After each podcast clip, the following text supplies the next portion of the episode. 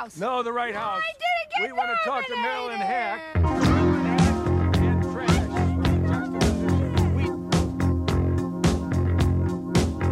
We- I'm from Canada Water.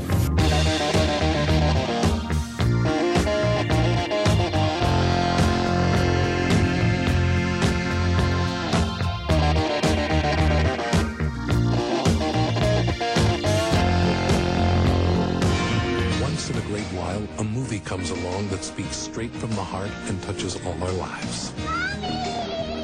ABC hails When a Man Loves a Woman as an unforgettable celebration of the human spirit. I messed up, baby, but I'm fighting my way back. Rolling Stone calls it a gripping love story. My wife is the most amazing woman. She's got 600 different kinds of smiles. Andy Garcia and Meg Ryan deliver Oscar caliber performances.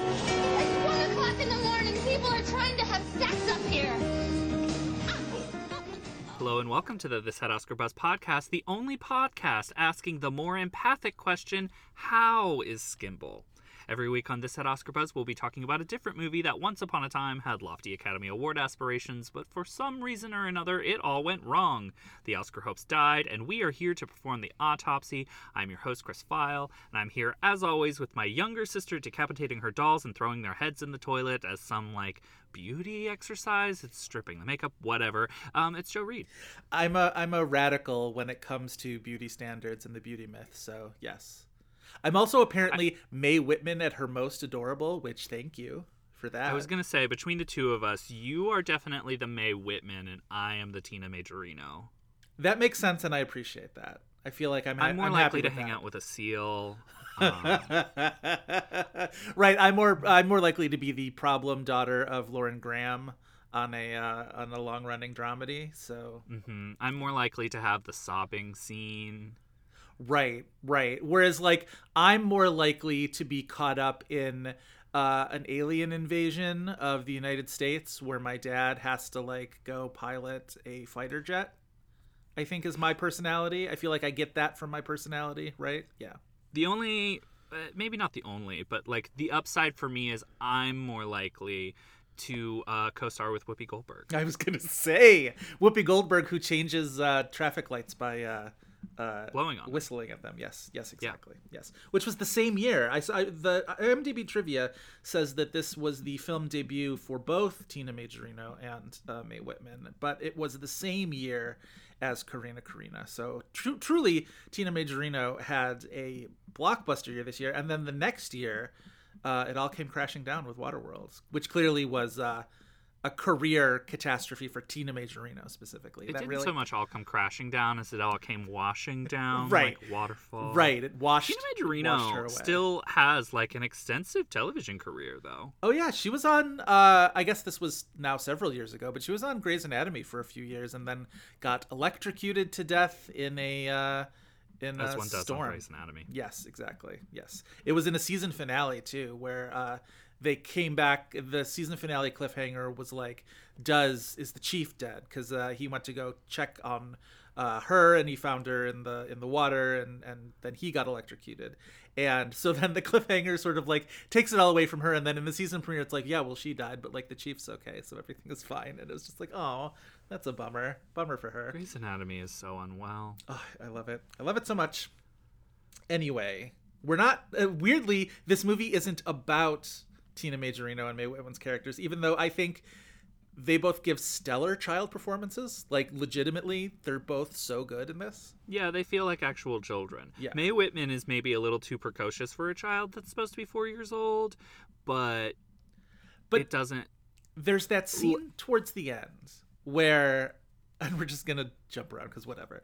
Where Andy Garcia has to first go tell Tina Majorino that he's moving to Denver, and then he's gotta uh, tell Mae Whitman, and Mae Whitman is younger, so he there's less of a you know heart to heart there. But she's making her way across this like playground. Uh, a wooden plank suspended bridge thing that you have when playgrounds used to put children's lives in danger. Um, and she's just like, what is she saying? She's just like, she's just sort of like willing herself forward, sort of like whispering to herself, doing that thing that like kids do sometimes, where they just sort of like whisper, just like, just like one more step, like that kind of a thing. And it's just so She's the like offhandedly weird four year old child in this movie. I like you half her. expect her to be like chain smoking and carrying a cat or something. she's gonna like- grow up to be Mae Whitman. Like, like, Yeah. yeah, it's fantastic. She, she's going to grow up to be the Duff, and and truly, uh, who doesn't want that in their future? Indeed. Anyway, I think what you were getting at though is for the child performance level of it, he next goes to Tina Majorino, which is like the sob inducing scene or it really wants to be. And Tina Majorino is giving the more natural performance, and Andy Garcia is giving the child performance, where it's like, this is what it sounds like when you're crying. I am not actually crying, but I'm giving you cry voice to make you think that I am crying. I think Andy. I think generally all of the principals are really good in this movie. I think Andy Garcia gives a good performance, but he does do that thing in emotional scenes where um, it sounds like he's trying to swallow uh, a spoonful of food as he's talking, like that kind of thing. Where it's just sort of just like his voice is just sort of very. Uh, gets very kind of husky in that way where it's just like I'm not, I'm not gonna cry like that kind of a thing and his eyes are bone dry. Yes. Uh, but yeah, I think Tina Majorino like really comes through in um, the the scenes where she's sort of called upon to be emotional. She got some kind of nomination for something um, in Child Star. Child Awards Star something. Award or something. Yeah. Um, she's yeah. Chi- no, Chicago Film Critics Association most promising actress for this and Andre and Corrina, Corrina. So Andre was also this year. What a great year for Tina Majorino. that is what that movie is about. It is the origin story of Andre Gonzalo and uh, and his the the early days of his romance with Tim Gunn. So The Moss dress. It's about the Moss dress. we are really Uh, going. Tina. Majorino gives a searing performance as Heidi Klum, or uh, not as Heidi Klum. She's um, she's Kara Janx. yes. Actually, I can see it. Yeah, I can see. Yeah, that's. uh She really had to stretch with accent work and stuff. That's a lot for a young Mm-hmm. kid. Yeah. It feels like we're trying to avoid talking about When a Man Loves a Woman, and I don't think this is that bad of a movie that we would need to avoid talking about it. I was surprised, like the way the movie like kicks off. It's like, oh, this is not going to be very good. This is going to be very maudlin '90s, and I think what the movie is eventually actually about, I think, surprised me in a way that I gave it a little bit more credit than I was expecting to, because it's about a marriage where the wife is an alcoholic um, and goes through the rehab and um, process and like you normally you would see um, like the climax of a movie would be either her going to rehab finally or returning home from rehab this movie really like takes you through the whole process Yeah. where a good chunk, maybe half of the movie, a third of the back end of the movie is after she comes home. Oh yeah, she goes to rehab kind at of- the halfway part, the point of exactly. Yeah. Um, and like surprisingly, the movie becomes less about addiction and more about. Um, I mean, like I don't want to say toxic masculinity, but like It's not Andy not about Garcia's that. character. Yeah. Yeah. it's not not about toxic masculinity, but um, about how their relationship and his psychology has been about Yeah. putting himself in the place where he's the fixer. You know, he can always just like yes. solve a problem, and that's what keeps their relationship together. The Um, potential. and then when they have to actually be real, yeah. um, as she puts it, like it kind of that's the thing that falls apart, not the addiction, Right. but like what their balance is. Right. The potential problem of this movie is that it's going to be too much Andy Garcia's story. Like it's like it's called When a Man Loves a Woman because there's a song called When a Man Loves a Woman and we'll get into that, trust. Um but like um when I say we'll get into that, I mean I'll mention that Michael Bolton had a hit in 1991 with When a Man Loves a Woman, a cover of When a Man Loves a Woman, and like that's why I think this title was very well focus group tested or whatever. But anyway, um it's called When a Man Loves a Woman, and it does lead with the man. It does when she goes to rehab, the movie sort of like leaves her there and focuses on him with the daughters mostly. She has a couple really good scenes with Latanya Richardson Jackson, who I could watch her and Lauren Tom, who plays Amy, their sort of uh, babysitter essentially, babysitter plus. Um, I could watch entire movies about the both of them. I think both of those characters are really interesting and like really likable, and I like both of those performers so much. Um, do you know Latanya Richardson Jackson and Samuel L. Jackson have been married for 50 years? Or have been together together for 50 years at least, maybe not married that whole time, but like they met in 1970 in college. Like the joke of course is always that like Samuel L. Jackson is so much older than you think he is, but like even still, they've been together for 50 years. That is like phenomenal. That's so amazing. Good for them. Honest to God, like I want to throw them a party just for that. Um, but anyway, backtracking, backtracking. Oh, so like it's it's the danger of this movie is that it is more about Andy Garcia's character than it is about hers, but the saving grace of it a little bit is that it doesn't let him off the hook the way that you think it might, even if the ending does sort of have him play hero ball a little bit, where he shows up and he gives an amazing speech and they get back together. Her final monologue, I think, does something to um, yes. pacify it that pissed me off. Oh, But interesting. you're but you're right that it spends most of the movie. Um, that her final monologue is her sort of being like, "I pushed my husband away and I shouldn't have done that," like that. exactly. Yeah. Um, but I I think the movie does, as you were saying, like focus at times on his whole thing where like he's trying to solve her as a problem and she directly like confronts that and i do think like you know for a movie that is written by two men ronald bass and uh, al franken and directed by a man and uh, again sort of is a little bit more about him than it is her in the in the final wash of it. Um it does a good job of at least interrogating his sort of role as a man. Hmm but And I mean, it comes to a surprise that the movie ends up being about that, and that you realize that that was the problem in the relationship, um, or a major problem in the relationship. Yeah. Um, it comes to- a surprise to us in the audience, just like you maybe would realize those things about your own relationship in a way that I found, you know, more interesting than I was expecting this movie to be. Yeah. The other thing that you mentioned, because you sort of uh, you you uh, made a passing mention of how kind of '90s this feels in its conception, or sort of uh, there were times whenever I sort of look at a movie of this type, I sort of think like, oh, like there's there's there's a TV movie version of this that like exists. Yes. and it feels very 90s in a lot of ways part part of which is the two stars and we'll definitely delve into the both of them.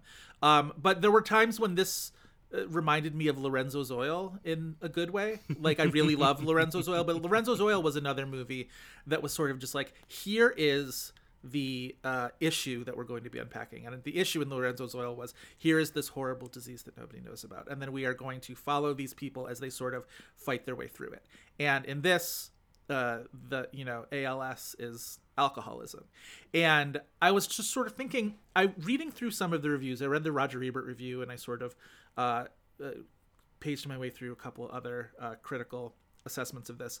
And there was a lot of Ebert especially sort of makes mention of the fact that this movie does what other movies about alcoholism hadn't been doing, which is doesn't treat her going to rehab as the end point that it that it goes mm-hmm. on after this that it talks about how hard it is in the aftermath and yada yada yada. And i was like oh that's really interesting that in 1994 that was novel because i think the way we've depicted alcoholism in the years since we've really evolved and like now this sort of holistic the sort of roller coaster ride uh, uh, parabola arc of an alcoholism story is to me what is the standard of just like i I get kind of pre weary when these stories come about in television shows or less and less in movies because we make less and less, fewer and fewer movies like this now. But um, the sort of thing where it's just like the addiction and then the recovery and then the or the addiction and then the hit bottom and then the recovery and then the relapse from the recovery or like then the emotional sort of crash from that and it's like i am now really used to that whereas back in 1994 it was more admirable than a movie was going beyond just uh, the bottoming out and then going to rehab kind of a thing. Do you know what I mean? Mm-hmm. So yeah, there's the, the 90s-ness of this movie uh, is apparent in a lot of ways that I think will be you know really interesting to talk about. But this is also a movie that I don't know about what your maybe this is one of those things where like our age difference shows up.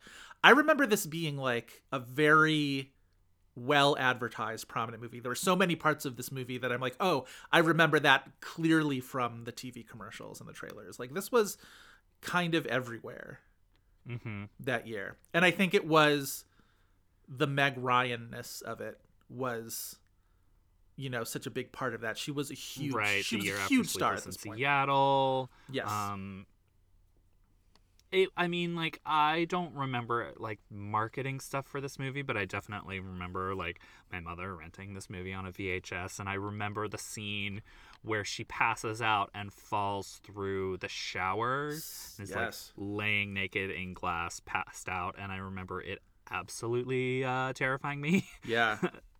I remember the scene where she yells out the window, people are trying to have sex up here was definitely in the trailer. The part where she says, um, uh, like, mommy messed up, but I'm fighting my way back. That was definitely in the trailer. The part where Andy Garcia says, my wife has a hundred different kind of smiles. That's definitely, like, all of that stuff felt like, I felt like this was, you know, heavily advertised. I remember this movie being like not like a huge deal, but I think part of my sort of puzzlement that Meg Ryan didn't end up getting an Oscar nomination for this was because it wasn't this like overlooked little movie. Like a lot of people heard about this movie, a lot of people saw this movie. And almost everybody who did really thought she was very good in it.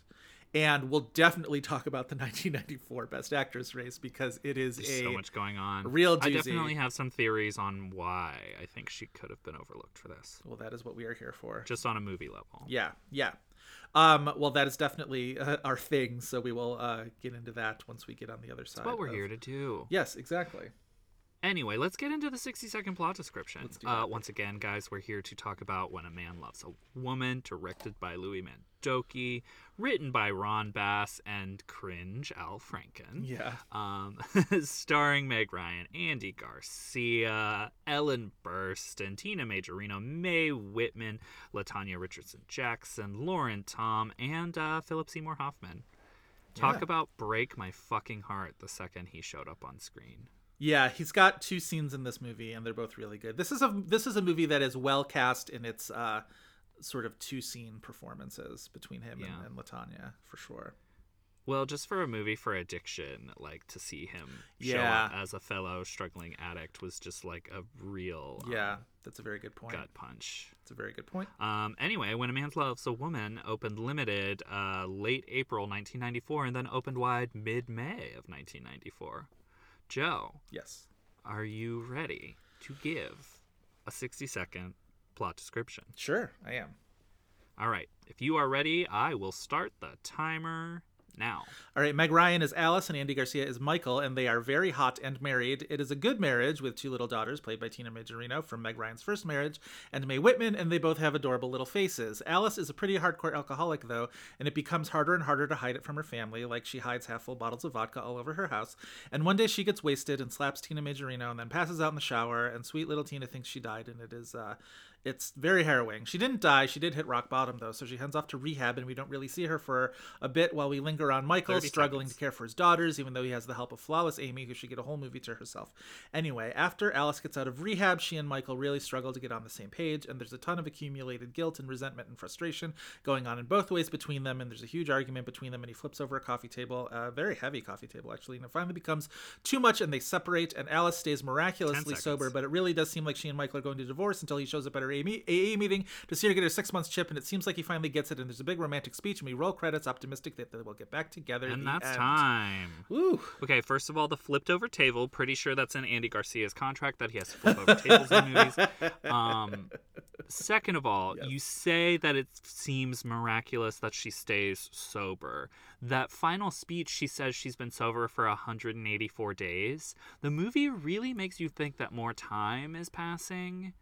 Um, and I actually appreciated that she got to have this speech, which, like, you know, for an addict, I'm sure, like, it, it is a huge achievement. But for, like, when you're watching the movie, you think that months and months are going by, and it's really been like half a year for her, which feels like this huge achievement. Yeah. Um, and also like this really rapid amount of time for their marriage to kind of fall apart, and for him to try to get his shit together. Yeah. As like an emotional dimwit.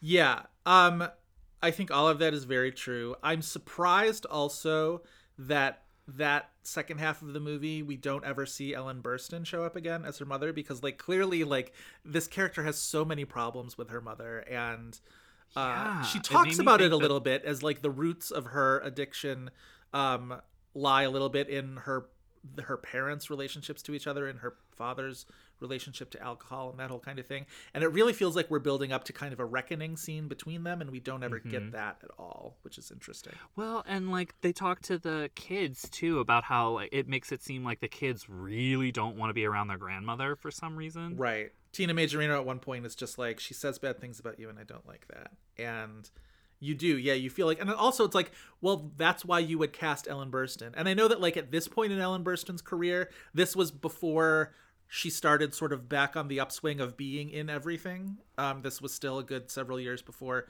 requiem for a dream but like she's still an oscar winning actress like at this point. Like even if it was sort of like oh remember ellen burstyn at this point like you cast her for a scene and a half and it's odd that she's not in it more Yeah, she show. I don't think she has a single scene indoors. She is only ever Right. on their doorstep She's when she arrives curb. and when she leaves. She is basically their Grubhub delivery. That is a very funny scene. Is when they come back from that vacation uh, after the grandparents have taken care of the girls for that whole weekend, and, And I'll- one of the daughters just takes her grandmother's Suitcase. suitcase. and puts it right out on the fucking curb. yeah, it's very funny. Um, I really just love the daughters in this. I think they're really, really uh, wonderful. But um, I think Meg Ryan's really fantastic in this movie.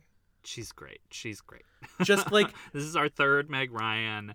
Each time we're like, Meg Ryan is so good and got no credit for this movie. Though, I mean, we'll we'll talk about the credit she did get for this movie. but and it's like and she has these sort of big emotional high points as you would imagine taking a role as an alcoholic. She you know these scenes of her crying and and arguing with Andy and and feeling this you know tremendous guilt and shame and all of this stuff. But like for me the stuff that I found even more impressive than that she's just it's i mean it's you know you say this about actors or actresses who are like movie stars and she's such a movie star. You could watch her face all day. There are scenes in this movie where she's you can tell that her character is feeling irritated or troubled or angry or whatever and yet she sort of leads with a smile or like a laugh to sort of like put that emotion at bay or to mask that emotion but you see it all sort of on her face. You just can't turn away from her. And it's it's just it's just the mark of a true movie star but just like giving this really really complicated performance that i just think is really really fantastic and, Mhm, and I agree. I think there's a reticence to, um, specifically from her performance. I mean, I feel like the movie is more like middle of the road, middling, and she's elevating it. But in the performance, there seems to be a real like concentrated effort to not, you know, like rub it into the like grimness of this and kind of play it a little bit more um loose like she's figuring out where she is mentally once she returns back whereas like it could have been just miserableism um right. I think that's what i was expecting. Even though i'm pretty sure i had seen this movie before but it had been so long that i had really kind of forgotten. But i was expecting more miserableism than we got.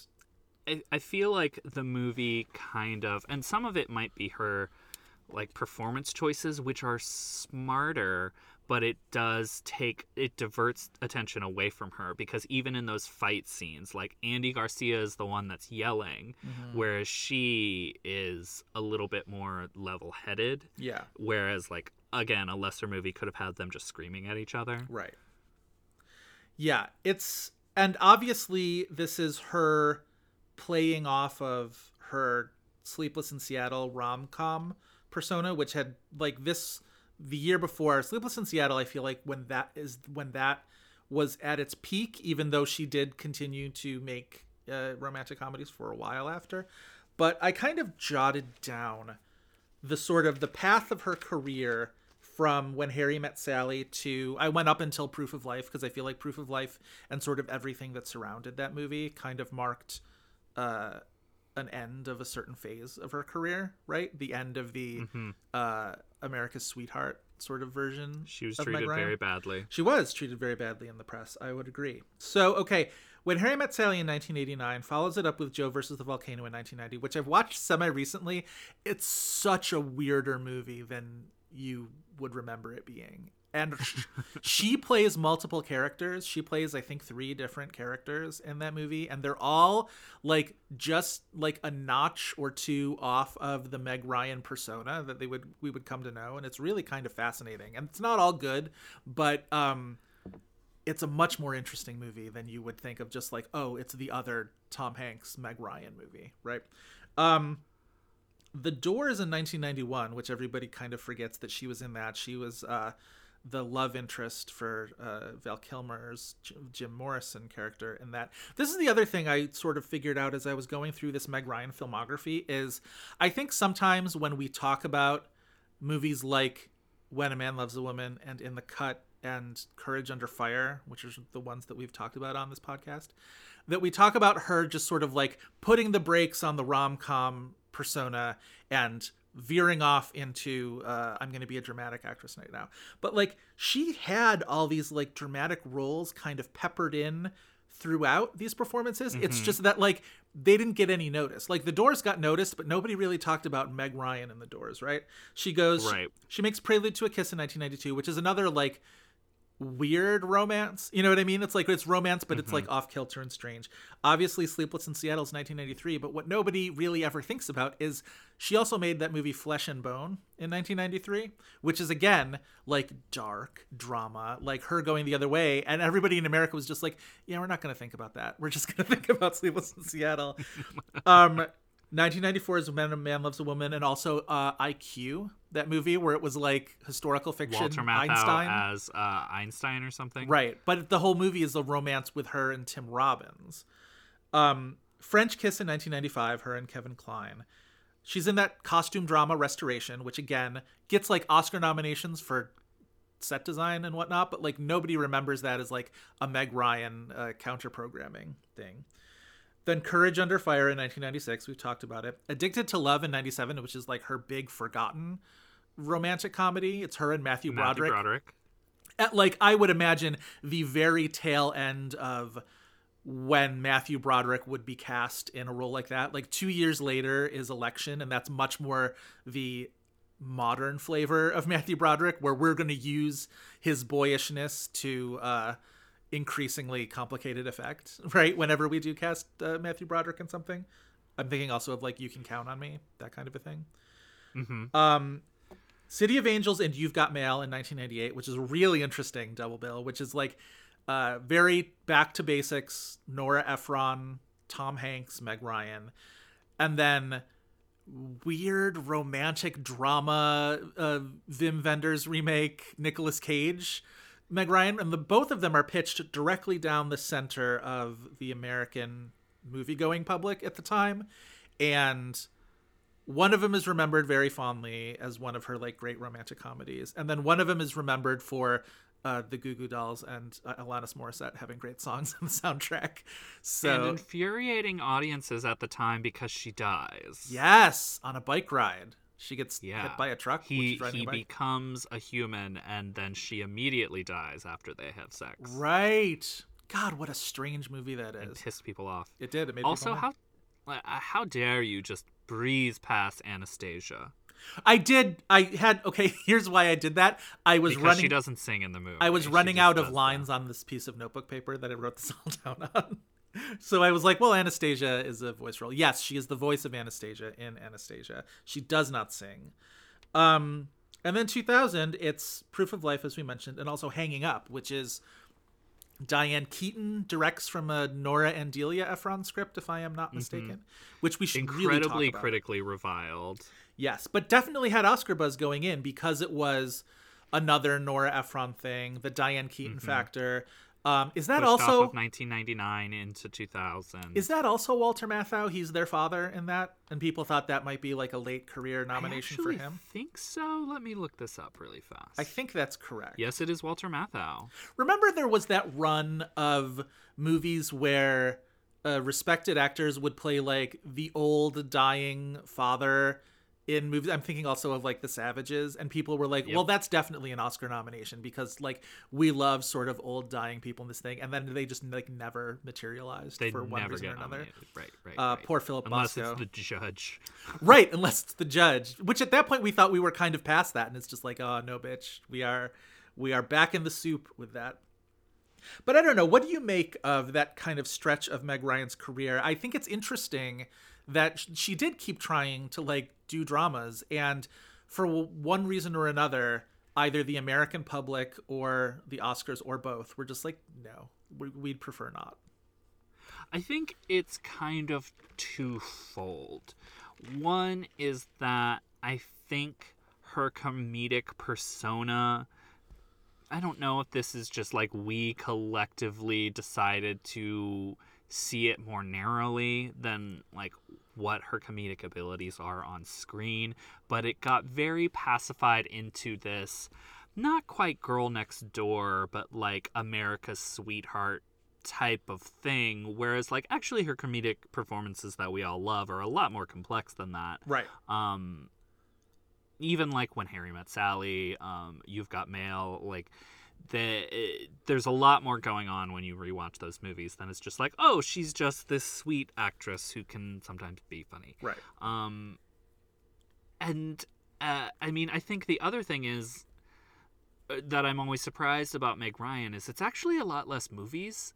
Um, Yeah. than you maybe remember, and like that, I guess, kind of speaks to her impact in the movies that like have stayed with us. That there's so few of them, but like she's still such like a, a, a talking point as an actress. Um, but I think it kind of like that imbalance of what her work actually is and how we perceive it um, is kind of exacerbated by the fact that there's so few movies. So that when she goes and does in the cut, which she's incredible in, it's Yeah. a great movie, is even more jarring for audiences. Yeah, I think that's right. And I think it's also that the movies that we love her best in, I think because they I think you're right to say that there's a lot more specificity going on in those when Harry Met Sally, Sleepless in Seattle, You've Got Mail. But I think because they coalesced around the same creative talent, Nora Ephron and Tom Hanks, uh, and that I think that really calcified the American public's image of her and really they really wanted to like hold to it. And it's in many ways kind of an older Hollywood thing of just sort of like we're just going to like we make good movies together so we're going to keep making good movies together. And television by this point had sort of like taken over that of just like if you like seeing the same people doing the you know similar genres and working together all the time that's sort of what television we have television for now. And um i don't know i think it just made it like more and more difficult for her for uh the public to allow her to break out of that box. And yet saying that again when a man loves a woman was pretty popular and pretty well received. And yet I don't know. You seem to have a theory as to why there was a glass ceiling on how far she could go this award season for this performance. I mean, I think it's more the movie's problem. Like all of the people that she would have been nominated against, all the eventual nominees, um, with the exception of Tom and Viv, because I haven't seen it. nor have um, I. how we should watch we it. see that I don't know. Let's figure it out and watch it together or something somehow. Yeah, I think that's just one of those like '90s nominees that are hard to get your hands on. Yeah. Um, but like it's kind of a weirdly split year. Oscar goes its own way, the Globes kind of go their own way. Um, and SAG does as well. We should also mention she's SAG nominated for this performance in lead actress. It's the first year that SAG does these awards. Yes. So like I think they're like this is we also talk about this as being a not very good best actress year. Those don't exist. It's just it's kind of spread all about. And I think Susan Sarandon gets a lot of crap for that nomination for the client. We've talked about this a lot when actually she was probably just she just wasn't nominated for the Globe, really. Right. Um like she won BAFTA for that movie. Well, and I think a Um, lot of the sort of eyebrow raising of that Oscar nomination is genre snobbery when like Mm-hmm. she's so much better than the eventual Oscar winner that year. like I mean, I think I've said this on mic. I recently caught up to Blue Sky, and I think it's one of the worst um, Oscar-winning performances I've ever seen. But the Jessica Lange thing, like, a, it's carryover. Like this movie was shelved because it was Orion, Right. and Orion went under, um, and it finally got released. So like, there's goodwill towards that because Oscar was especially friendly to Orion in the early 90s. But it's also this carryover goodwill towards Jessica Lange, who won an Oscar for Tootsie, but like they wanted to give it to her for Frances, but she's nominated against Meryl Streep for Sophie's Choice, Right. which is like a performance that's never gonna lose. the brick wall But of uh, of Oscar nominations where it's just like, honey, Exactly. it's not you're, you're not getting through that. You still have actors today saying Jessica Lange and Frances is the greatest performance ever in movies. Right. Um so like that probably contributed to Jessica Lange was never going to lose. Right. Um but I don't know, as far as not being able to get an Oscar nomination for it, I think it's nothing to do with the performance and more about the movie. I think it becomes more of Andy Garcia's movie. Um, and I think like it's the same thing that we talk about with her other performances that are good. It's she has a I don't want to say like minor key, but she has a very subtle approach and a very nuanced approach to things that I think in movies people expect like uh, I guess something louder, you know. Do you Um, think a worse think performance in this movie is more successful with awards? Huh? Do you think a worse performance in this movie is more successful with awards? I do think sometimes. Yeah, that's a thing. absolutely. Yeah, where she's a lot louder and a lot more Making of, more obvious choices. Yeah, yeah, yeah, yeah, yeah. I think that's definitely possible. So now that you've opened the door for 1994 Best Actress, and I do want to, we should have that discussion because we've talked about it a little bit before when uh, we talked about Juliette Lewis in uh, Natural Born Killers, which was this year. Uh, the Oscar winner, as you mentioned, is Jessica Lange. Also nominated that year are Susan Sarandon in The Client, Miranda Richardson and Tom and Viv, which neither of us have seen. Jodie Foster in Nell, which we've talked about before, is if she hadn't already been a two-time Oscar winner, we think there's a good chance she wins for Nell. Even though Nell is also She won the SAG. a weird performance in a weird movie, right? Like it's not in a bad way necessarily, but like if Jodie Foster was an Oscar winner for Nell, we would look back on that and just be like, "What a time to be alive!" You know what I mean? It's just, and she just she invents her own language. She lives in the she's lives in the woods. Tay and a Ween. Exactly. And then the fifth nominee that year was Winona Ryder for Little Women, which is a nomination that I love. Was sort of a year too. after she didn't win for uh, Age of Innocence. She lost to Anna Paquin the year before, and I think that kind of opened this sort of narrow window for Winona Ryder, uh, Oscar-nominated actress, which I think is kind of fun, and she's wonderful in that uh, in that Little Women. Um, but you mentioned Meg was nominated for SAG that year, the first ever SAG Awards. Also nominated at SAG was Meryl Streep for The River Wild. She was actually Globe and SAG nominated, the very 1st uh, Globe SAG nominee to not get uh, an Oscar nomination, which I think is an interesting little bit of trivia. You know how much I love The River Wild. And you know how much I love Meryl in The River Wild. That's another one where it's like, talk about going against what your screen persona is or what like we've all sort of accepted your screen persona where it's like the- every the more the more discussed one is meryl doesn't do or can't do quote unquote can't do comedy which was the thing at this moment. But like Absurd. meryl the action star was like kind of unheard of and fucking amazing. She's so really really good. Uh i miss curtis hanson so much uh director of that movie.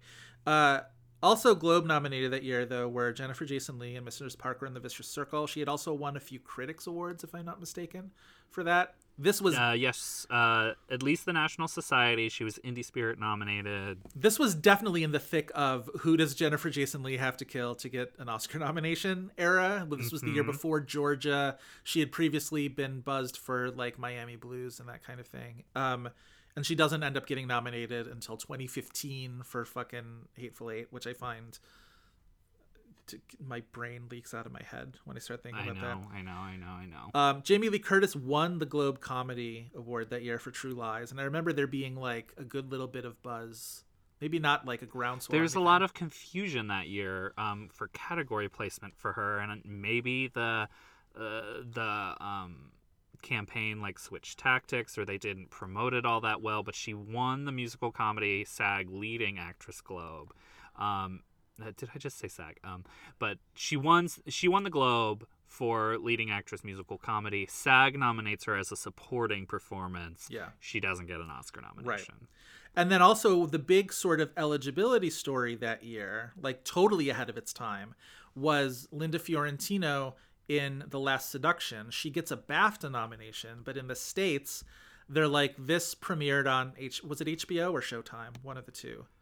uh, it was one of them, but it became a whole like eligibility thing, and she kind of became the critics' darling of that year. Linda Fiorentino, the original Small Axe. Um, uh, yeah, the there was a lot of groundswell behind her performance in that movie, and it was ultimately deemed ineligible for film awards in the states. So there's that whole factor. But I wrote down a whole bunch of like other sort of would-be contenders that year because I do think you mentioned like there are no weak Best Actress uh, years, only sometimes puzzling uh, Oscar lineups.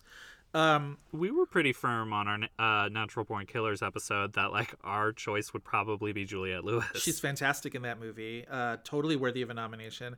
Certain other things, I think there is stuff that comes from movies that ultimately uh, kind of flop. I'm thinking Meryl herself in The House of the Spirits, which we should definitely consider doing an episode on at some point because, like, what a star-studded, uh, very prestige-forward kind of a movie that didn't uh, make it. Michelle Pfeiffer in Wolf that year, which is like genre weird, but it's still a Mike Nichols movie. Like, um, but that doesn't hit at all. Julia Roberts, and obviously I Love Trouble is a disaster. Um, but that was another one where I think the director of that has Charles some- Shyer. Oh, right, it's Charles Shyer and Nancy Meyers. So yes, um, there's some awards pedigree there. There are uh, some that are from kind of genres that like were never going to happen. It was never going to happen for Judy Davis in The Ref, even though she's fucking phenomenal in that movie. One of my favorite sort of uh, underground Christmas movies that aren't warm and fuzzy, so they don't get remembered very much as uh, happy Christmas movies. But she's she rocks in that. Kathleen Turner and Serial Mom in, is that year.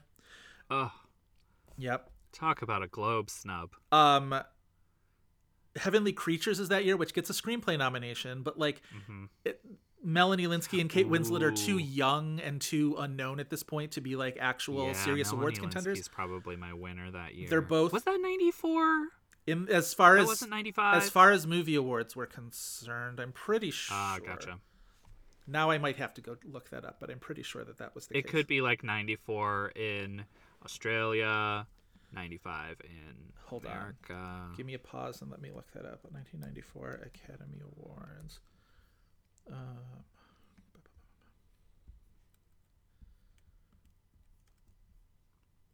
nope, 1994 uh, original screenplay nominee uh, for Ah, yes. Peter Jackson and Fran Walsh. Okay.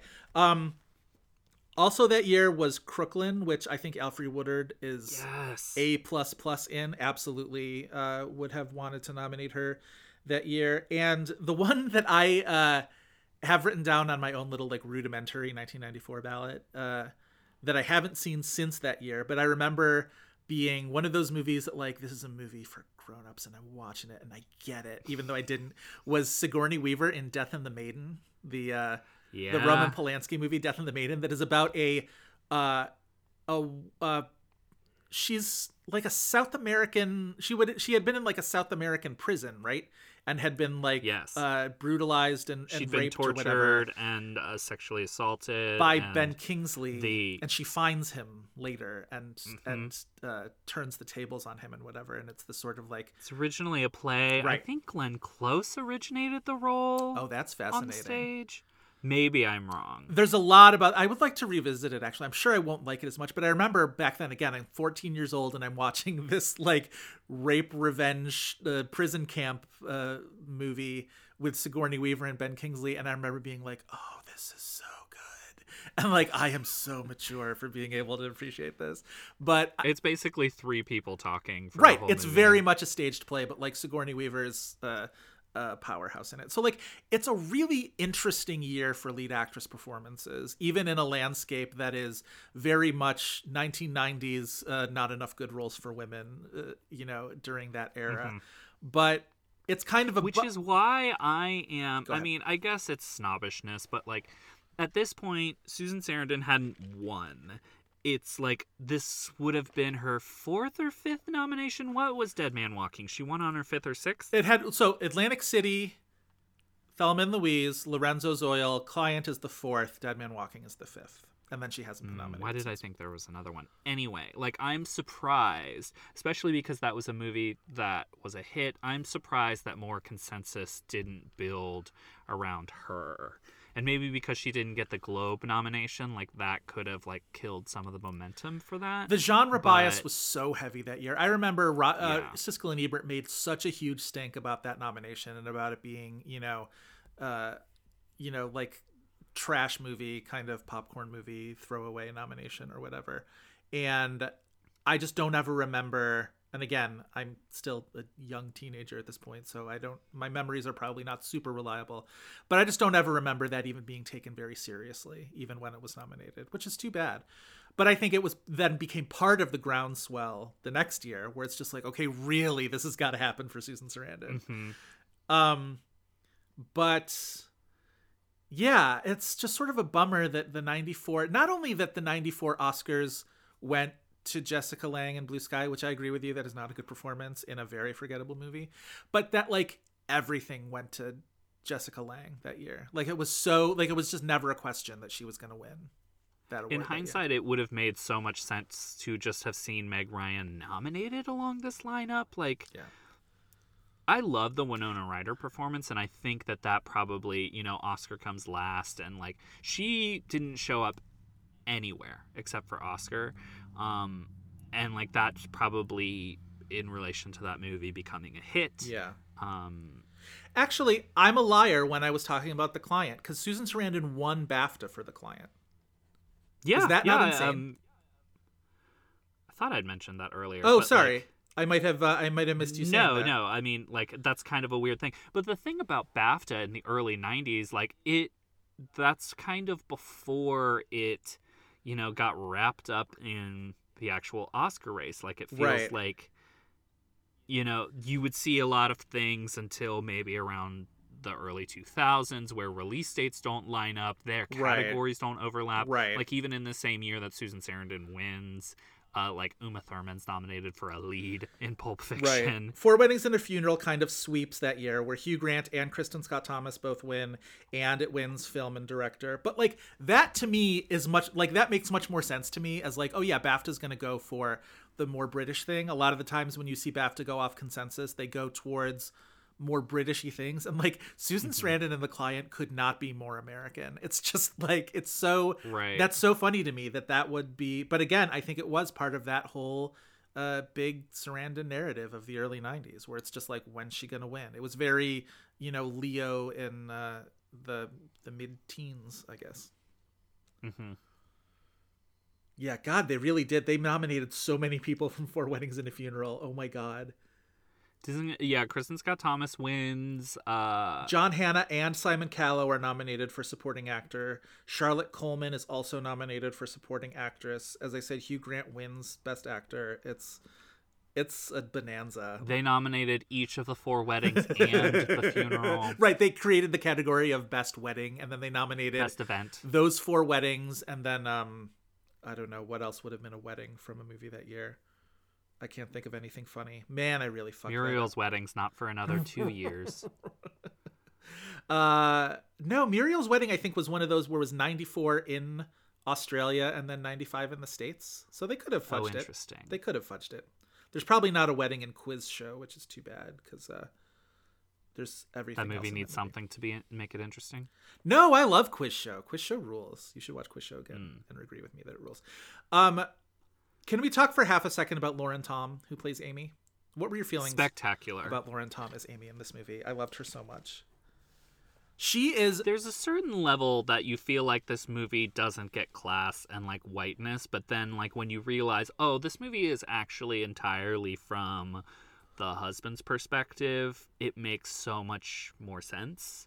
Yeah. You know, his like inability to see beyond what his own like subconscious needs are makes a lot of sense. Yeah. So so much of this movie feels incredibly 90s to me. We talked about the sort of subject matter and that kind of thing. I want to get to Andy Garcia in a little bit because he's incredibly 90s for this movie for me. But Lauren Tom is one of those little like corners of this movie that it's just like, oh, this could only have like this casting is so 94 for me. We're like she's in uh this movie, but also she's in the Joy Luck Club, which is also 1994, uh, which is a big deal.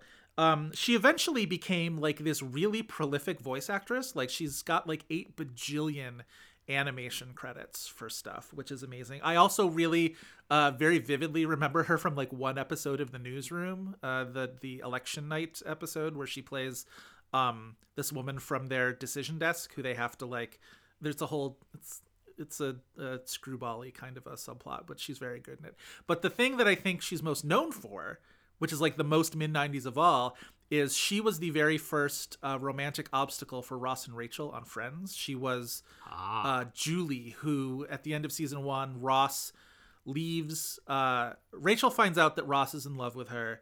Too late to stop him from going on a business excursion for several months to uh, uh, China, I believe, and he comes back and he's got a new girlfriend, and it's uh, Lauren Tom as Julie, and that's like the bulk of early season two is Rachel sort of stewing about this and scheming, but um, I was I was thinking about that while I was watching this movie, and I'm like, thank God there was no Twitter back in 1994, because like Lauren Tom would have been, uh, just hounded by psycho fans of friends who I'm sure she had to put up with it like as like at the coffee shop or whatever or like those people who are like soap opera villains who talk about like walking down the street and like women hiss at them or whatever because they hate them so much for being their characters and I imagine like Lauren Tom would have gone through a lot of that on social media had social media for breaking up Ross existed for uh, for keeping Ross and Rachel apart.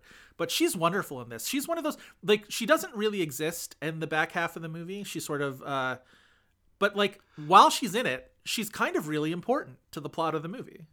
hmm And like she's a very satisfying character because she's the only one who really gets to dress him down Mm-hmm. um, in the way that like we in the audience feel he deserves. yes. Yes.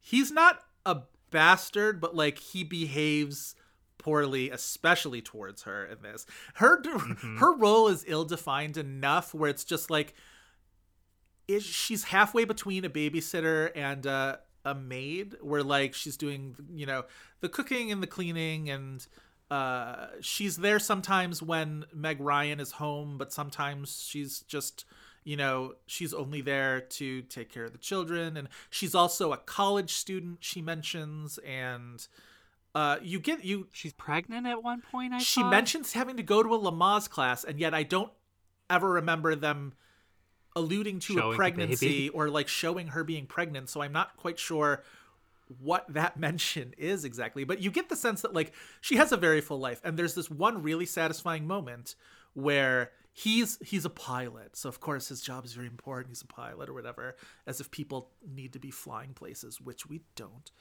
ever.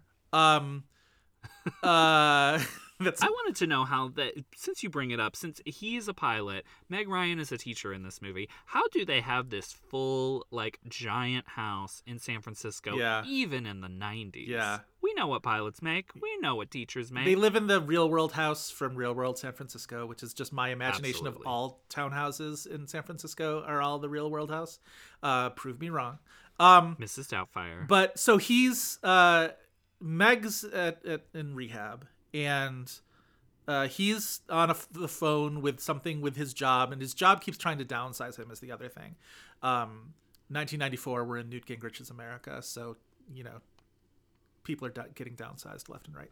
Um, and he's very stressed, and the girls are being very loud, and she's trying to cook dinner, and he's just being incredibly like mean to her. And she didn't go buy paper towels, so now they're out of paper towels. And um, or wait, that's the scene where she leaves. But there's an I think there's an earlier scene where he's trying to get her to stick around longer. Because right because meg hasn't come home from work. She's stuck she went drinking after work and now she's not home. And he's got to go someplace and he's like this is very important. This is my you know it's for my job. It's very important. And she just sort of looks at him and she's like the implication that my life is not important and that like shuts him up for a second. And you're just like fuck yeah. Like other people's lives have value. Just because she doesn't Right. have children or a pilot's job doesn't mean she's not important. I was so like cheering her on at that point she's wonderful. I agree. she's great. As i mentioned latanya richardson jackson uh two scenes in this movie and it's just like oh they're maybe you know two of the best scenes in the whole movie. She's a nurse. Best scenes like i mean like i think that the it's interesting that it a mo- it's a movie that is surprisingly about a husband of an addict realizing what he does to contribute to the situation.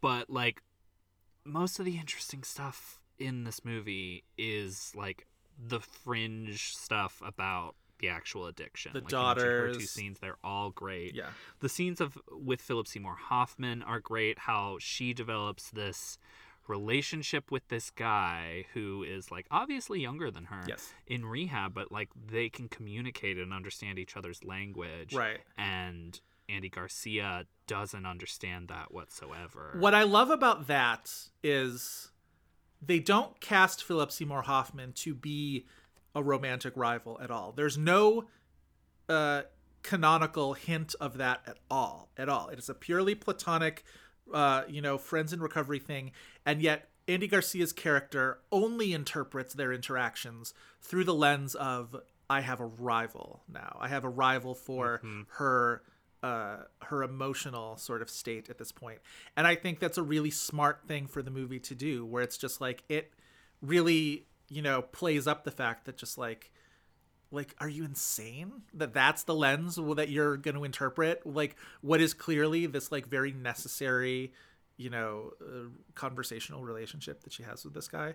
I do think it's a it's a weakness of the movie that it doesn't follow her at rehab more hmm because I think it takes away some of her standing when she and Andy Garcia end up arguing in the back half of the movie because like you want like clearly a lot of those arguments are about how she's getting from her, you know, recovery group and her AA meetings and whatever something that she really needs to be able to deal with this.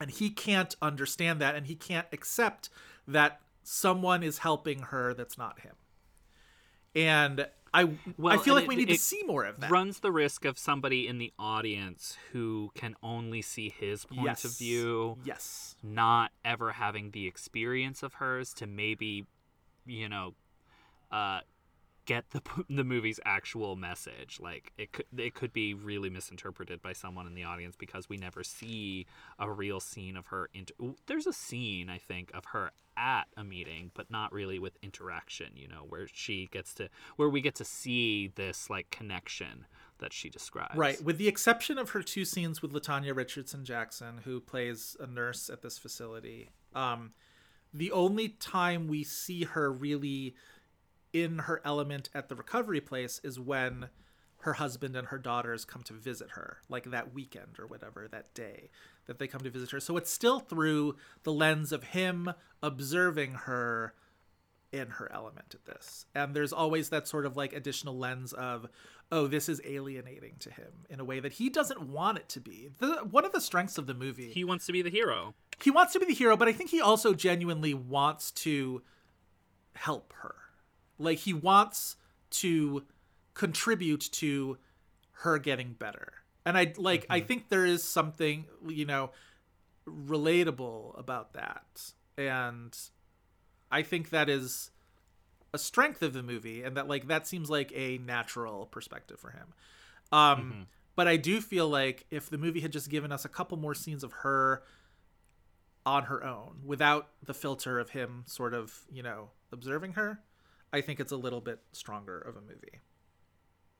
Yeah. No, I, I completely agree. I want to talk about I will Oh, say- sorry, go ahead. Oh, go ahead.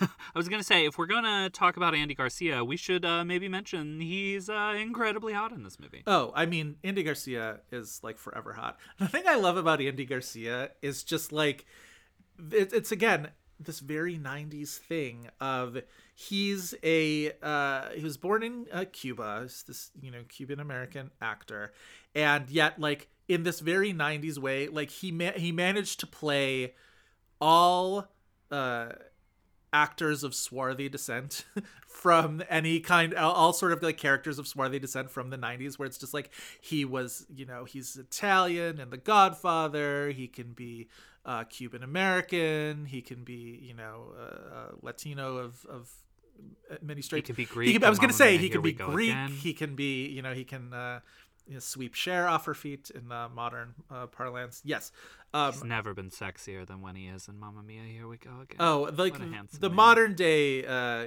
Andy Garcia renaissance of the last few years has been just truly wonderful to see. But all of his book club scarves. yes, exactly, exactly.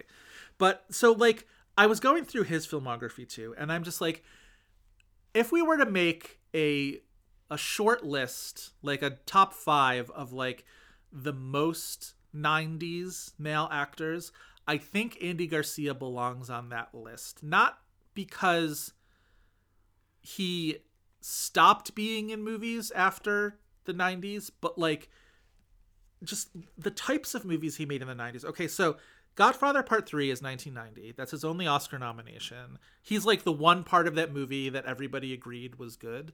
Like that movie got a lot of blowback for a lot of different reasons. We've talked about Sofia Coppola um, getting killed at the end of that movie and how funny it is.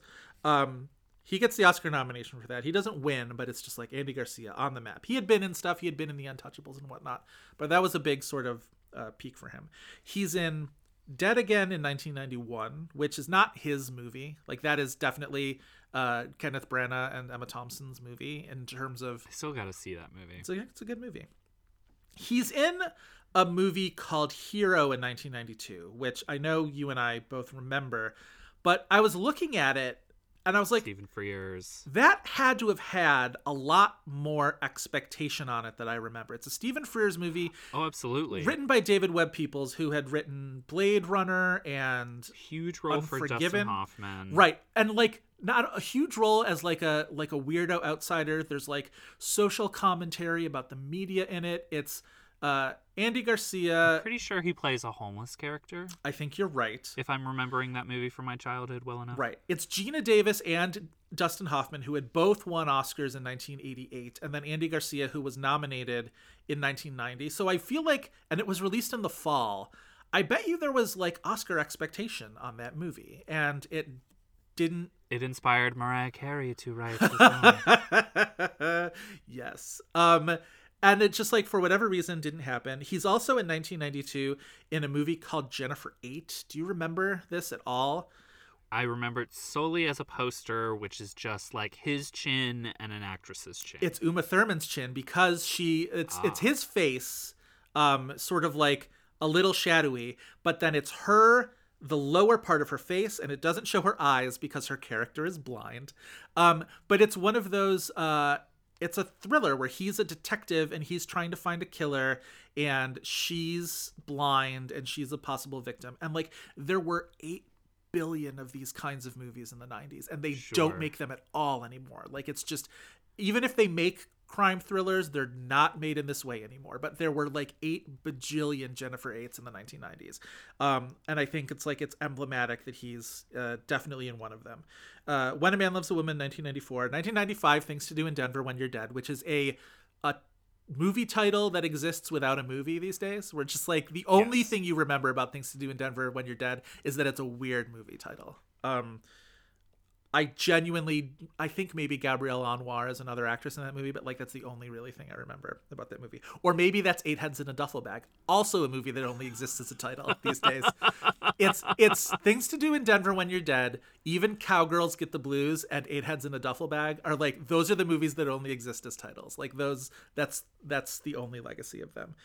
Um, and then like 1995, he's in a movie called Steal Big, Steal Little, which feels like a leftover from the 80s. It's he plays identical twins, one who's very successful. It's like City Mouse Country Mouse. It's like what if they made Big Business but only with two people, like only with one set of twins and it's a a, uh, a guy. And but it's again, he's, you know, he's on the poster and one of them he's a slick businessman and the other one he's like got a like little pork pie hat or whatever and he's uh uh, I don't know. Maybe he works on a farm or in an Italian villa or something. I don't even know. Sounds like a 30 Rock joke. Uh, but it's an Andrew Davis movie, written and directed by Andrew Davis, like right after The Fugitive. It must have been because this was '95, and and then in 1996, he's in a Sidney Lumet movie called Night Falls on Manhattan, which which to me is a movie that exists solely as a poster. Right. It's like in sepia tone. Yep. yep. I think Andy Garcia is like hugging his knees Yeah, or that's something like one that. million percent. You just described this, this exactly right. It's sepia tone. Mm-hmm. Andy Garcia, uh, sort of crouching and kind of like holding his limbs together, and there are like marble pillars uh, behind him, and it's Exactly. Andy Garcia, Richard Dreyfuss, Lena Olin, and it's this uh, again. This is a crime drama, but it's much more of like the um, man against the system, sort of noir adjacent uh, Sidney Lumet movie. And and again, by 1996, these movies are out of fashion, and 96 is of course like the great Miramax uh, indie revolution. So like this movie never really had a chance. But again, this is another one I bet you would have had some kind of uh, credible Oscar buzz. I don't think it got released into the states until 1997, though. I think that's how much it was sort of out of its element. And then he's in Hoodlum, that 1997 movie Hoodlum that I was very excited to see, which was uh, uh, he and Laurence Fishburne and uh, uh, Tim Roth is Dutch Schultz, uh, Garcia is Lucky Luciano, and uh, Laurence Fishburne is this like forgotten black uh, gangster in this film. And I a movie that exists to me in the universe of late 90s early 2000s posters where it's like let's just get all of the stars of the movie to stand in a triangle Yes, that's exactly it. Um, but again, that movie uh, doesn't amount to much. And then by the time he's in Ocean's Eleven in 2001, which is only like maybe like four or five years after this point, it's it's kind of like it's not necessarily a comeback role, but there's definitely an element of just like, hey, remember Andy Garcia when he shows up in yeah Ocean's well Eleven? because he gets kind of the glamour role of being the villain Yeah. Yes. Yeah. Um, it's almost like a kind of thing where they might have cast like Paul Newman, like Paul Newman in Hudsucker Proxy, right? Something like that, where it's just sort of just like, remember this guy? He used to be such a thing. And again, he keeps making movies, he keeps showing up in things, but like the 2000s, it becomes much more, uh, much spottier kind of a thing outside of the Oceans movies. And he's not really in anything that you really make any note of until kind of when he shows up in Ghostbusters uh, as the mayor, the uh, the Kristen Wiig i was gonna say how, how dare you just overlook the pink panther 2 yeah, sorry about that. Um, he's also in apparently Let's Be Cops, which uh, would rather not. But um, but I think the Ghostbusters thing sort of then starts ushering in. Remember, he's in Passengers for like half a second. I never saw passengers He's in the Passengers like right at the end. He shows up because Passengers is essentially just the two of them from almost that entire movie, and then at the end, uh, Andy Garcia for no reason, and then he's the president in Geostorm. Did you ever see Geostorm? I should have, but no. I saw Geostorm in 4DX. That's the only reason I saw Geostorm. It's a friend of mine and I were just like, let's go see this in 4DX, and uh, uh, it was a time I got so jostled around. It was one of those things where it's just like it started off being fun because the whole thing is you being squirted in the face with water from the seat in front of you in 4DX because there's storms everywhere, and then it just became like. Did you ever go on a wooden roller coaster and just feel like bruised and battered by the end of it more than Yes, thrilled? it, it just beats the shit out of you. and it's just like that wasn't even like thrilling it was just like ow i just like i hurt and am sore that's what 4dx geostorm felt like to me um and then of course as we mentioned his landmark 2008 where he's tw 2018 where he's in book club and Mama mia here we go again and by the way the mule which i've never seen but apparently he's in. And now he's sort of in this like oh hey like and featuring andy garcia kind of a thing which good for him. I'm glad like i think we're we're all better for it but I think he should just be allowed to be hot and wear ascots in everything now. but do you agree with me that like he is very emblematic of the 90s in a way Oh, yes, yes. A certain brand of 90s man that doesn't really exist on screen anymore. yeah yes and like really was like a really solid persona and was just a a leading man in an era of really great leading men actually. Like the 90s we were not mm-hmm. hurting for that was you know strong tom cruise era hanks brad pitt denzel harrison ford. Like we were rock solid with amazing leading men in the 90s and he fit right in there in that group. I hate to call performances like brave or anything, but I do have to like commend him for the performance in this movie too because like he's playing someone who doesn't come off well and a lot of those other like 90s leading men I don't think would have given a performance that is as disinterested in like being likable. Yeah. Right? Yes. Yeah, I think that's true. And I think you would see that in a lot of his movies, right? Where like uh he really like toes that line between what the character needs to be and also who the audience wants to latch on to. Um I think weirdly like he's that way in The Godfather 3 actually, which like The Godfather 3 he's like he's not a villain in that movie, but he's like he's not the hero. He's definitely like a sort of somewhat malignant influence uh, in that movie, but in a really you know kind of interesting way. It makes me want to go back and watch some of these '90s movies again. I want to see a hero and sort of see what was up with that again, and I want to watch Jennifer Eight weirdly, um, and maybe Night Falls on Manhattan. Who the hell knows? But uh, yeah interesting little era also the director of this movie is interesting he's directed a lot of movies that i saw that like he was not like uh, uh louis uh, mandoki not a name you remember and not like an auteur in any kind of like real way but he directed that movie gabby a true story in 1987 that got norma aleandro a oscar nomination which mm-hmm. or no, was that the one? There was one she got like critics awards for one and then an Oscar nomination for another. And now I want to look this up for a second. 80s Oscars are really interesting to me because they only exist on paper. I don't have any like experiential memory of it and yet like I've like internalized so much of uh this Oscar history. She was nominated for an Oscar for Gabby a True Story. She was Critics Awards um, she got critics awards for as I'm scrolling and vamping. Um,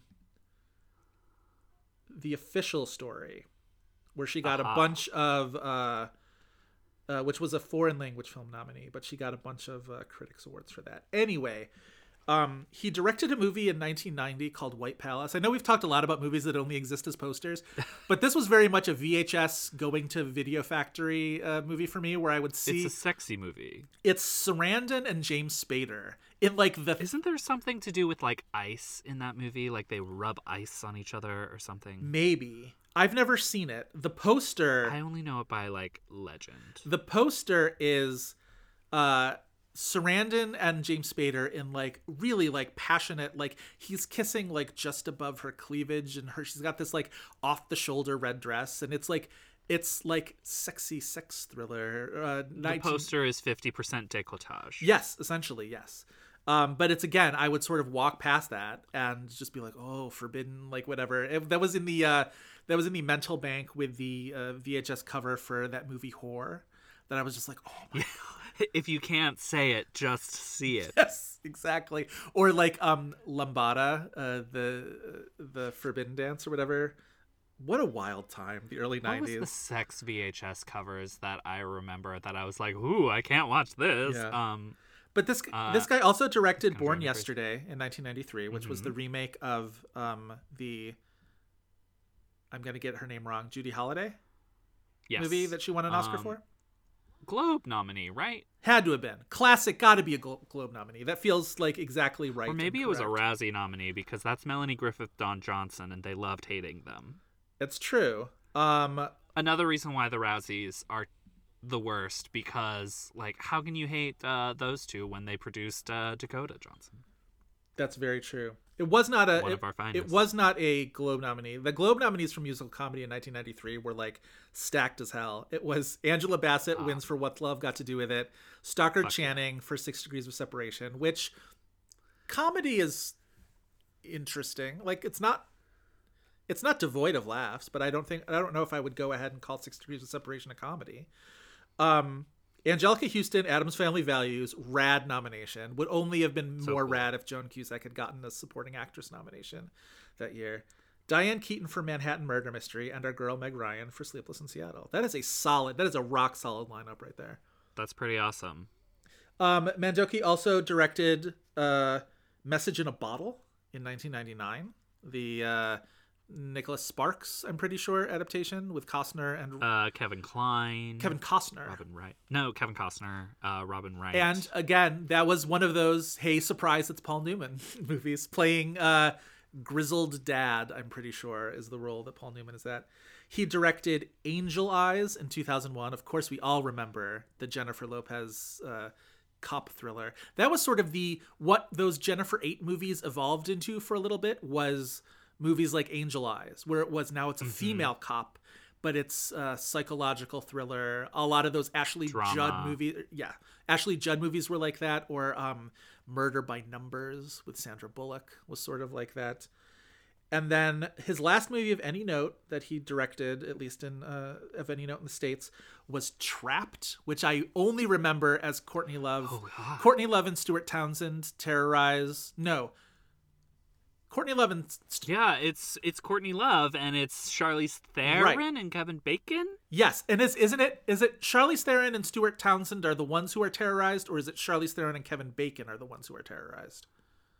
I'm pretty sure Charlize is terrorized. She's definitely terrorized, and definitely Courtney Love is one of the ones doing the terrorizing. I'm just not sure what the the male uh, uh, lineup of that is, but uh, It was a sequel to her terrorizing Madonna um, at the VMAs. right. Um, wait, now I'm gonna look this up really quickly because I have uh, a computer and Was that the VMAs or was that the movie awards? Be. Madonna and Courtney Love was the VMAs. Was definitely the VMAs. Gotcha. Um. Da, da, da, da, da. Just tell me who gets terrorized. Yeah, Charlize and and Stuart Townsend are married, and they get terrorized by uh, also married couple Courtney Love and Kevin Bacon. Dakota Fanning's also in that movie. I should watch this again. I should just watch nothing but like trash movies that we talked about in this podcast today. Would have a great time. Um, yeah. So yeah, there's that little angle. we should mention Yes. uh, this is an MTV Movie Award nominee. Oh fuck yeah! for female performance and most desirable male. As I have mentioned before, I get why we have evolved past the necessity and the appropriateness of most desirable male and most desirable female awards. And yet, what a time for uh, our culture. What a time for me to grow up uh, with within movie culture is when MTV was handing out awards for most desirable male and most desirable female. Like truly This most desirable male lineup. please give it to us. it's pretty epic. It is. Okay, so Andy Garcia, When a Man Loves a Woman, hot. Yes. Keanu Reeves in Speed, hot. Canonically hot. and then the Officially trifecta of loose, flowy linen shirts from Interview with a Vampire Nominees Christian Slater, Tom Cruise, and the winner, Brad Pitt. the fact that um, America's youth looked to Interview with a Vampire and was just like, this is what sexy is to me. I love that for America. I love that for 1994 Gay. America.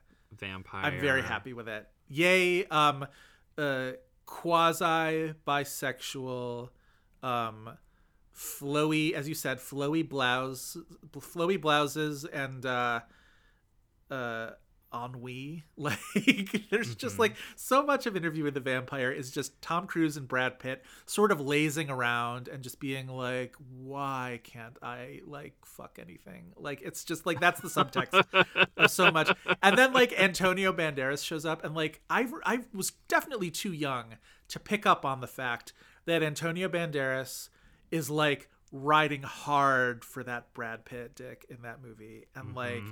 And then I watch it. Antonio Banderas is like I'm surprised he isn't nominated in this because he is like sex incarnate. He will fuck the darkness in that movie. He will uh yes. I guarantee you, if there was a desirable male category the following year, he would have been nominated because that was Desperado.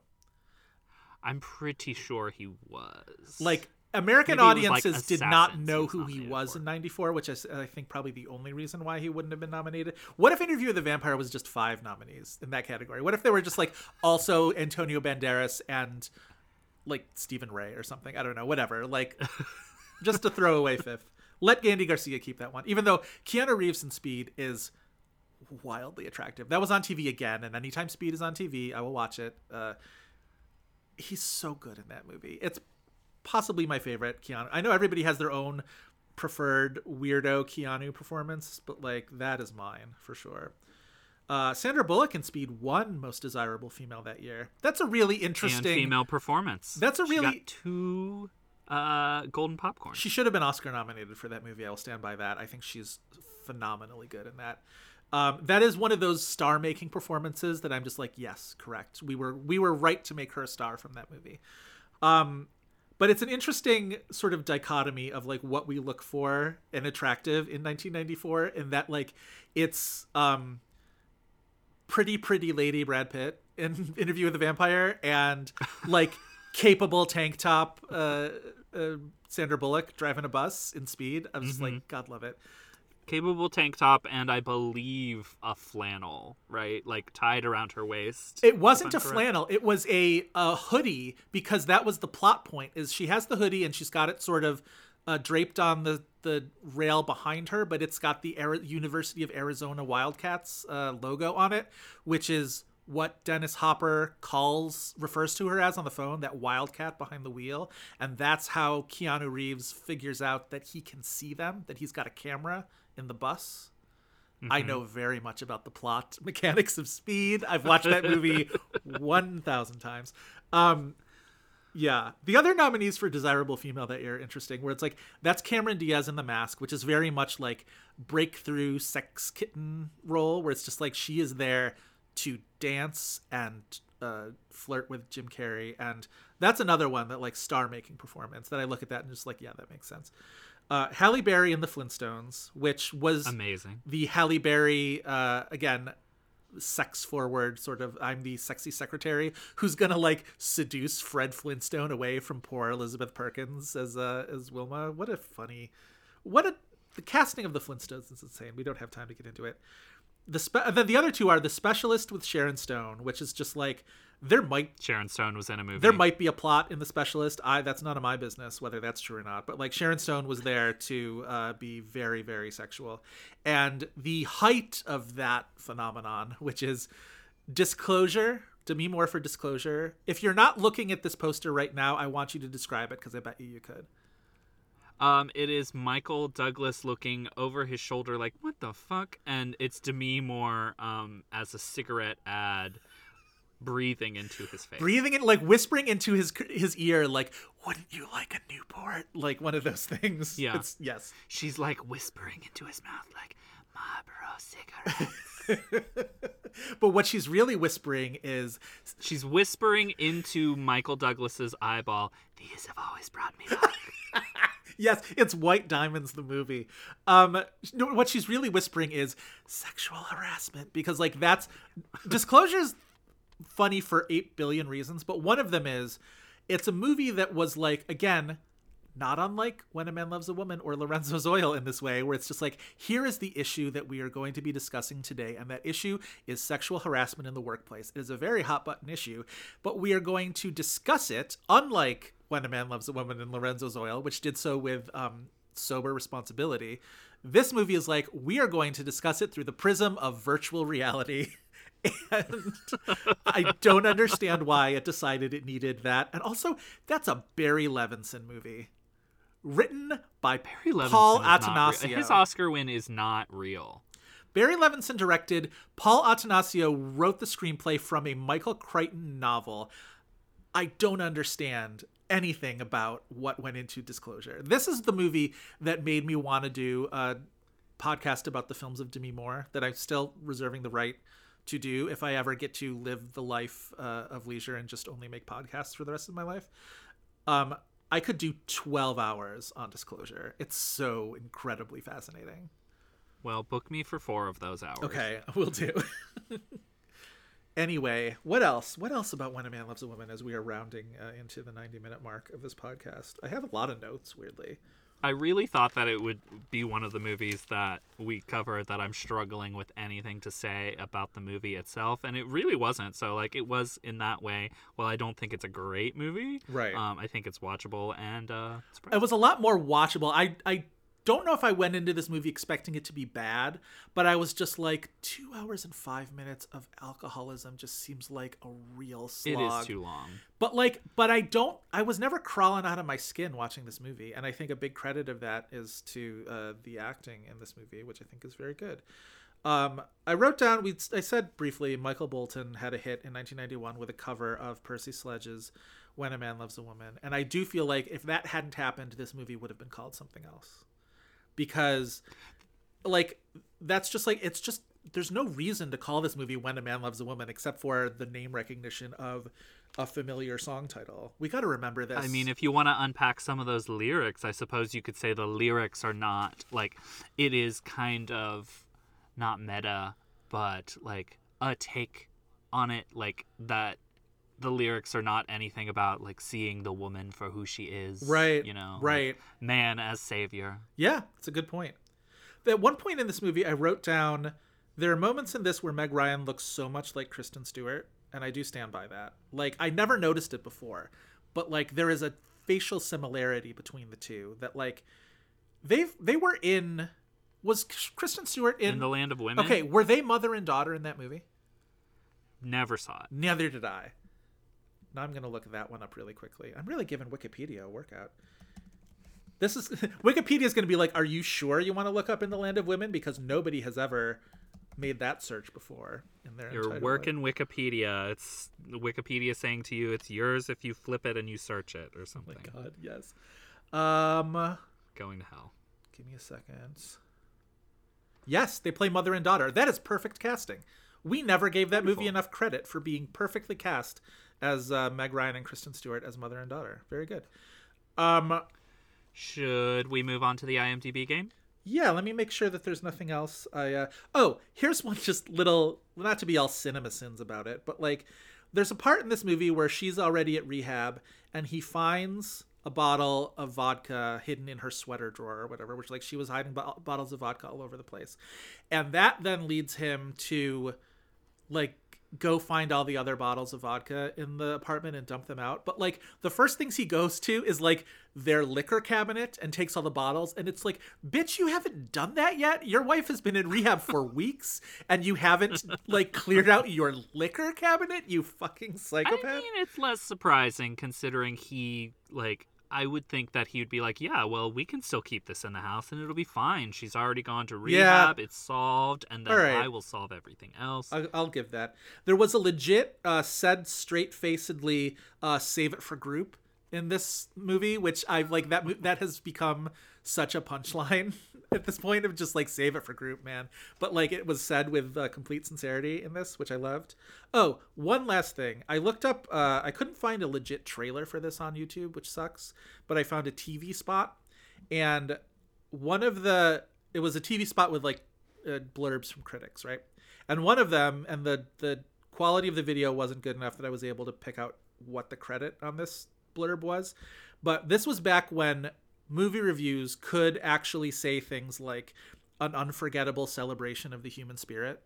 Like even even the most Pete Hammondy like uh, Peter Peter Traversy celebrations of of movies these days Mick LaSalle. don't use phrases like an unforgettable celebration of the human spirit, but like they did back then. Like that was a thing that we said about movies back then, and it was glorious. And I don't know if I would yeah, call this in movie like that. 15 years, it's gonna be equally as embarrassing when the pull quotes are like, "This movie fucking stabbed me," like, right, right. This This movie fucked my brain. this movie stepped on my neck for two and a half hours. Like, yeah, exactly, exactly. All right, We say our own version of dumb shit now. yeah. All right, that's my that's my piece on when a man loves a woman. All right. Um, this piece. Um, explain the IMDb game to our listeners, Oh, hey, why don't I do that? Why don't I? Uh, in case any of them are new. Exactly. Every week, uh, new people, we end our episodes with the IMDb game, where we challenge each other with an actor or actress to try and guess the top four titles that IMDb says they are most known for. If any of those titles are television or voiceover work, we mention that up front. After two wrong guesses, we get the remaining titles' release years as a clue, and if that is not enough, it just becomes a free for all of hints. Yeah, that's the Yeah, man. IMDb game. Sure is. How are we doing this? Who's a who's a going? Who's a guessing? What's the I'll make you guess first. Why don't I do that? Why don't I make you guess first? Okay, so earlier when we were talking about the uh, roundup of worthy Best Actress contenders in 1994, I mentioned uh, my odd little experience watching Death and the Maiden, starring one Sigourney Weaver. We've never done Sigourney Weaver for an IMDb Wow. game, as far as I could find on our records. not even for Meyerowitz? No, not even for "Hi, I'm Sigourney Weaver" in in Mm-hmm. the Meyerowitz stories. Um, so I'm going to challenge you, sir, to do Sigourney Weaver is known for. okay. Um, Alien. Alien, 1979's Alien, correct. Cool. Um, Avatar. Avada. Avada. Yes. Um, Ghostbusters. Incorrect, and surprisingly Ah. so. I would have guessed Ghostbusters. Mm, hmm. Do I think the Ice Storm is on there? She definitely got acting awards for the Ice Storm, which I think in like the the algorithm on IMDb does help. But there's also her actual Oscar nominations like Working Girl. Um and Gorillas in the Mist. It's Gorillas in the Mist is not going to be on there. Um so I think it's going to be one of them is going to be Working Girl, one of them is going to be the Ice Storm, or it's going to be one or the other. What am I going to guess? I'm going to say Working Girl. Incorrect. Not Working Girl. So that Damn is it. two strikes. Your remaining years are 1997 and 1999. Neither of those years are the Ice Storm because I think the Ice Storm is 96, if I'm correct. It is 1997. Oh, it's the 1997 movie? It's not, but The Ice Storm is 1997. Oh, so it's another movie from 97. It's. Yes. Wow. Is that the other alien movie that's on there? Is it Resurrection? Alien Resurrection. I'm as surprised as you are. Wild. Yes. Yeah. Sure. Not aliens, Um, not alien cubed, but uh, uh, Alien Resurrection. Yeah. Um uh 99 I'm going to guess is Galaxy Quest because it's shown up for other people. Correct. It is Galaxy Galaxy Quest. Quest. Very good. Fascinating. Yeah. Odd. Odd that uh, neither of the two Ghostbusters movies are on this. Odd that it's not Working Girl. You're totally correct. I would Odd thought that none of her Oscar nominations are on there. and even something like I mean, like cameo movies t- tend to not show up in this for whatever reason, but like The Cabin in the Woods, I would feel like would be a big uh, IMDb movie. WALL-E, uh, a big IMDb movie, and didn't go those ways. Yeah, odd. Interesting. Okay, so for you, I tried to go with the SAG nominees of other people who were nominated in the first SAG that didn't get an Oscar nomination. Turns out we've kind of uh, drained that well, actually. Um, so Uh-huh. I went with somebody who was nominated at SAG and with Oscar. I gave you Mr. Gary Sinise. oh dear. Okay, Lieutenant Dan, Ice Cream. all all film. Oh, yes, no television, no voice. No CSI New York. No uh, original The Stand uh, miniseries. Okay, Forrest Gump. Yes. All right. Apollo 13. Apollo 13. Okay. Ransom? Jesus. Okay, uh, you're getting close to that perfect score. I'm not gonna try to spook you, but yes, ransom. Well, now although now I've I've reached kind of the uh maybe the end of my rope for uh easy Gary Sinise choices. Okay. Ransom, which if Twitter existed in the mid '90s, we would have absolutely memed and made fun of the "Give Me Back My Son" shouting clip. Oh, like we kind of did even without Twitter back then. Like we did our very best to make Give Me Back My Son a thing even before we knew how to do it. That is a movie. God, if I'm really going to do a trashy movie weekend, which I don't have time for this weekend, but at some point I should, Ransom is definitely super fun junk. Like, there, Mel Gibson shows up on a local news broadcast with a pile of money in front of him, or at least that's how I remember it in my in my memory. Uh, how I remember it in my memory. Yeah, very good word choice, Joe. Um, but Lili Taylor, like the good kidnapper in that movie. Right. Gary Sinise is the cop, the the kidnapper who is also masquerading as a cop, um, and Lili Taylor is his one of his accomplices, the sort of main accomplice, and she has a conscience. She bonds with the kid every once in a while, and I'm pretty sure she ends up getting killed in a shootout or something uh, at some point. Uh, for you know the the kind-hearted uh, kidnapper is always the first one to go. Anyway, yes, ransom. Wow, Liev Schreiber and Donnie Wahlberg played kidnapper brothers in this movie. Wow. They're like the kidnappers that are meant to get shot early on. Yes, for sure. Yeah. Donnie Delroy Wahlberg Lindo. so I many of those. forgot Delroy Lindo is like the. He's the Fed. he's the he's the guy who's like, this is what you got to do. This is what you how you got to behave. You got to keep a level head. Like he's that guy.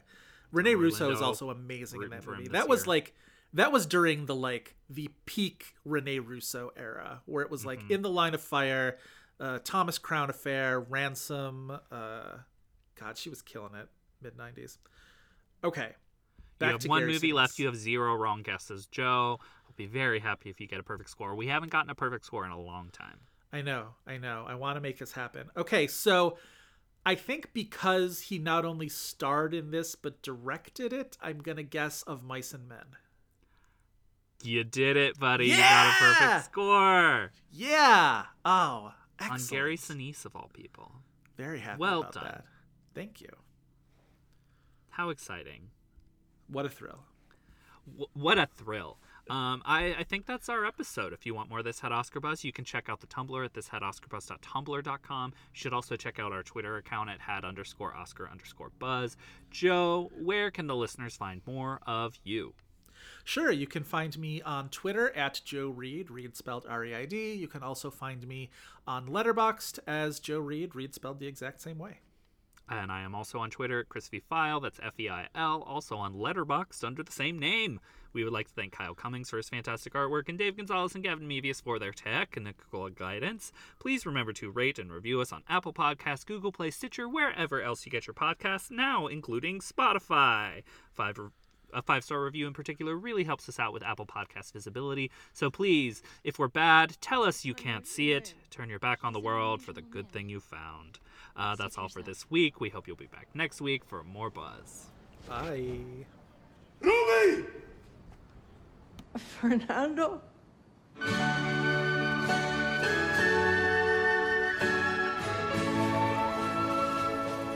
Mi amor. Mexico, 1959. Can you hear the drums, Fernando? I remember long ago another starry night like this. In the firelight, Fernando, you were humming to yourself and softly strumming your guitar. I could hear the distant drums and sounds of bugle calls were coming from afar.